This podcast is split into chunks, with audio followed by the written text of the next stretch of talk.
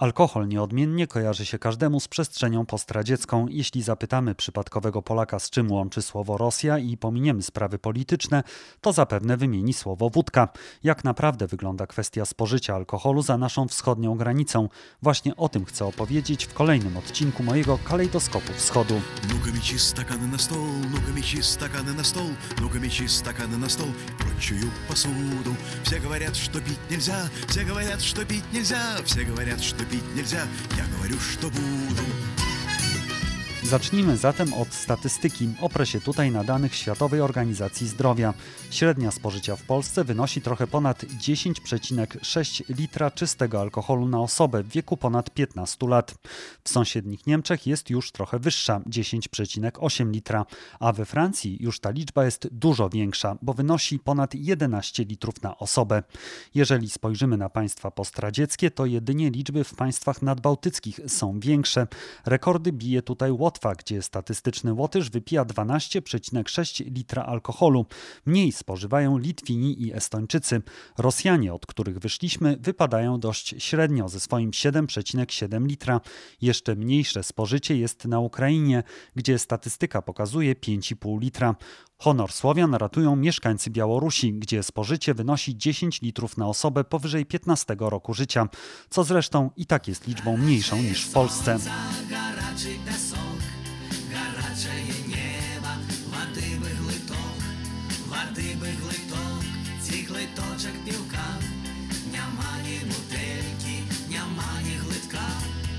Generalnie można powiedzieć, że spożycie alkoholu w interesujących nas państwach spada bądź też oscyluje wokół tego samego poziomu. Największy spadek zanotowali Estończycy, którzy w 2016 roku wypijali niemal 16 litrów czystego spirytusu. Teraz, przypomnę, jest to 11 litrów. Czego nie uwzględniają statystyki, to produkcji własnej alkoholu. W byłym Związku Radzieckim bardzo popularny jest samogon, czyli bimber, albo domowe wino. Bez jakichś osobnych zatrudnień создан этот самогонный аппарат, а приносит он, друзья, доход, между прочим. W Rosji w sklepach można kupić aparaty do produkcji wódki w warunkach domowych. Jest to legalne dla własnych potrzeb, czyli do momentu, kiedy własnej produkcji nie sprzedaje się osobom trzecim. Cena takiego aparatu, tzw. papugi, zaczyna się od około 6000 rubli, czyli 300 zł. Choć zdarzają się też tańsze ekonom warianty. Oprócz tego można kupić różnego rodzaju trawy i przyprawy, które nadadzą naszej produkcji odpowiedniego posmaku. Na Ukrainie kary za pędzenie samogonu są tak niskie, że nikt tego nie ściga. A jeszcze w zeszłym roku deputowani partii Wołodymyra Zeleńskiego, Sługa Narodu, zapowiadali, że zostaną one w ogóle zlikwidowane. Na Białorusi sytuacja nie jest prosta, ponieważ oficjalnie bimber mogą pędzić tylko osoby prawne, które otrzymają odpowiednią licencję. Cytuję, w celu odrodzenia pełni narodowej tradycji. Tak mówi prawo. Polowanie na osoby zajmujące się nielegalnie tym hobby przypomina trochę to, co dzieje się w tej sferze w Polsce. Gdzie moi 100 gram ze zbitych? Po II wojnie światowej w 1948 roku w Związku Radzieckim wprowadzono za handel samogonem karę od 6 do 7 lat pozbawienia wolności w kolonii karnej. Za produkcję na własne potrzeby od 1 do 2 lat pozbawienia wolności wraz z konfiskacją urządzeń używanych do produkcji bimbru. Później kilkukrotnie radzieckie władze próbowały walczyć z alkoholizmem, m.in. w 1958 i 1972 roku. W czasie tej ostatniej kampanii wycinano z filmów fragmenty, w których bohaterowie spożywali alkohol. Pozytywnymi bohaterami byli ci, którzy przestawali pić. Negatywnymi ci, którzy pili, jak na przykład wilk, wilku i zającu.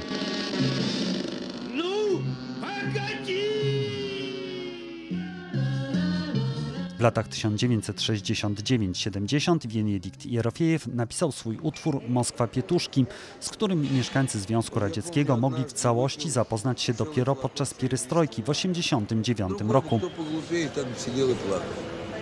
A ja wypił cały flakon syreni, znacie, slzy obsuchły. Bohater, alkoholik i intelektualista jedzie pociągiem z Moskwy do Pietuszek. W 1976 roku powstał film Legenda, powiedzielibyśmy kultowy. To ironia судьбы ili z lekkim parom, znana w Polsce jako Szczęśliwego Nowego Roku. Akcja filmu odbywa się właśnie w Sylwestra i rozpoczyna w łaźni, gdzie bohaterowie, delikatnie mówiąc, dość dużo piją, a następnie umieszczają jednego ze swoich kolegów nie w tym samolocie, co trzeba. W roli Żeni wystąpił Andrzej Miagkow, który zmarł w lutym 2021 roku. Wracając do scenariusza, Żenia zamiast do Moskwy trafia do Leningradu, gdzie jest takie samo osiedle, ta sama ulica i taki sam blok. Nawet ten sam klucz do drzwi.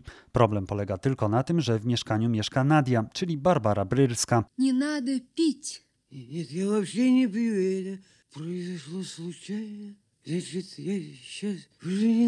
Gdyby nie alkohol i gdyby nie przerażająca radziecka architektura, która wszędzie od Władywostoku do Rygi stawiała takie same bloki, losy bohaterów potoczyłyby się zupełnie inaczej.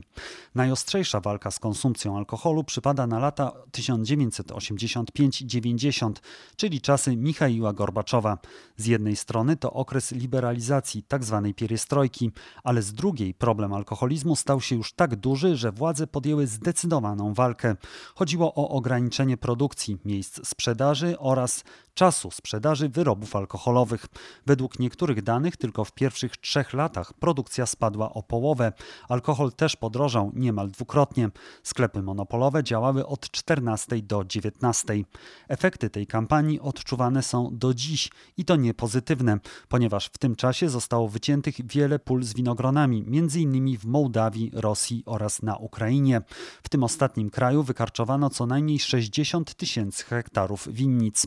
Niemal doszło do całkowitej likwidacji winnicy Massandra na Krymie wraz z kolekcją wykwintnych trunków. W 2015 roku dyrekcja Massandry jej wartość wyceniała na około 4 miliardów euro. Kampania przyniosła swoje efekty. Rodziło się więcej dzieci, w tym zdrowych. Średnia długość życia wzrosła, a spadła przestępczość i dochody budżetu.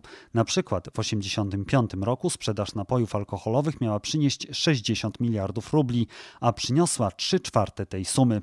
Ponieważ alkohol był trudno dostępny, wiele osób decydowało się na produkcję samogonu. W 1985 roku za bimbrownictwo zatrzymano 30 000 osób, a w 1987 397 000. Dochodziło do licznych zatruć. Nie dziwi zatem, że rosło niezadowolenie społeczne, związane także z pogorszeniem sytuacji gospodarczej Związku Radzieckiego. W związku z deficytem alkohol stał się rodzajem dodatkowego ludowego pieniądza, podobnie jak w PRL. Jeśli trzeba coś było załatwić, można było zawsze dać w prezencie bądź zapłacić butelką. Wszystko to sprawiło, że Moskwa powoli wycofywała się z walki o trzeźwość narodu. Wraz z rozpadem Związku Radzieckiego konsumpcja alkoholu rosła. Każda uroczystość na terenie postsowieckim, przynajmniej w jego części europejskiej, kończyła się kieliszkiem wódki, który często także towarzyszył w czasie spotkań polityków.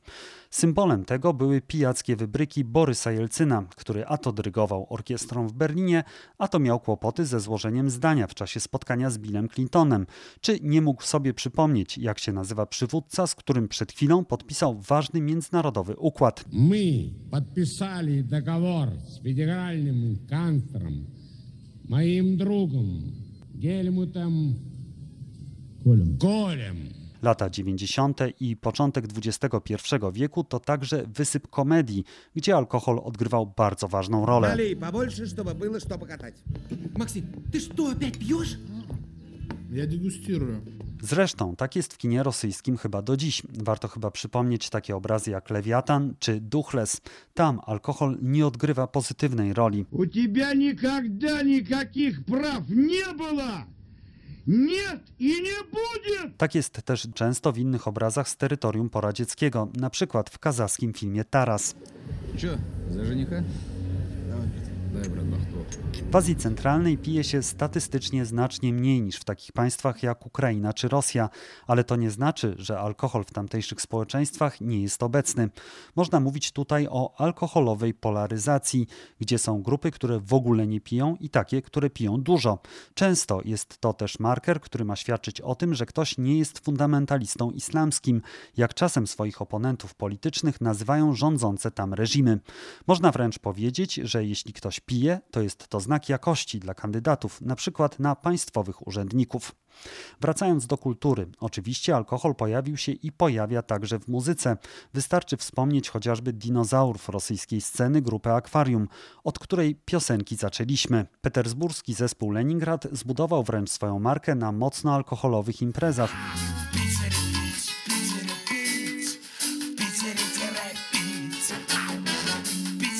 Piosenka Pityry Pits stała się jednym z haseł Stolicy Północy, które można znaleźć na koszulkach i kubkach sprzedawanych w przejściach podziemnych i w sklepach z pamiątkami.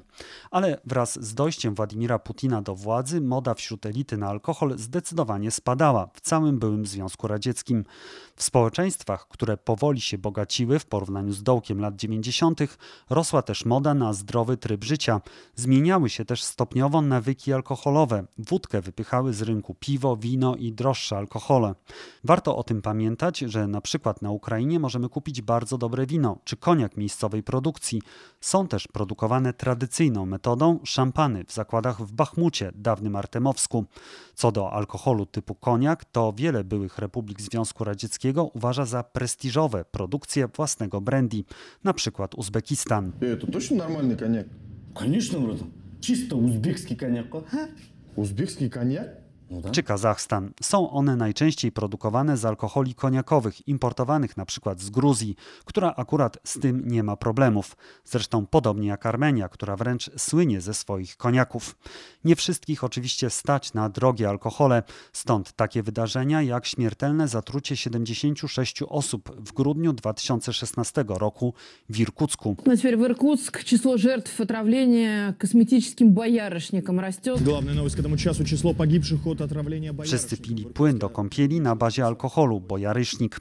Znany rosyjski piosenkarz Wasia Obłomow napisał po tych wydarzeniach piosenkę, do której wideo było bogato ilustrowane zdjęciami konsumpcji i polowania na alkohol w czasach ZSRR i na początku lat 90.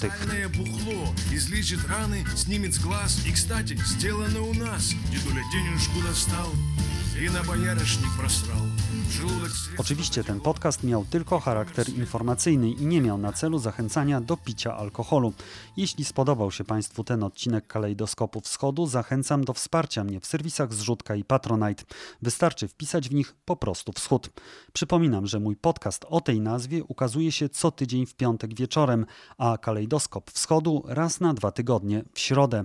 Do usłyszenia, żegna się z Państwem Piotr Pogorzelski.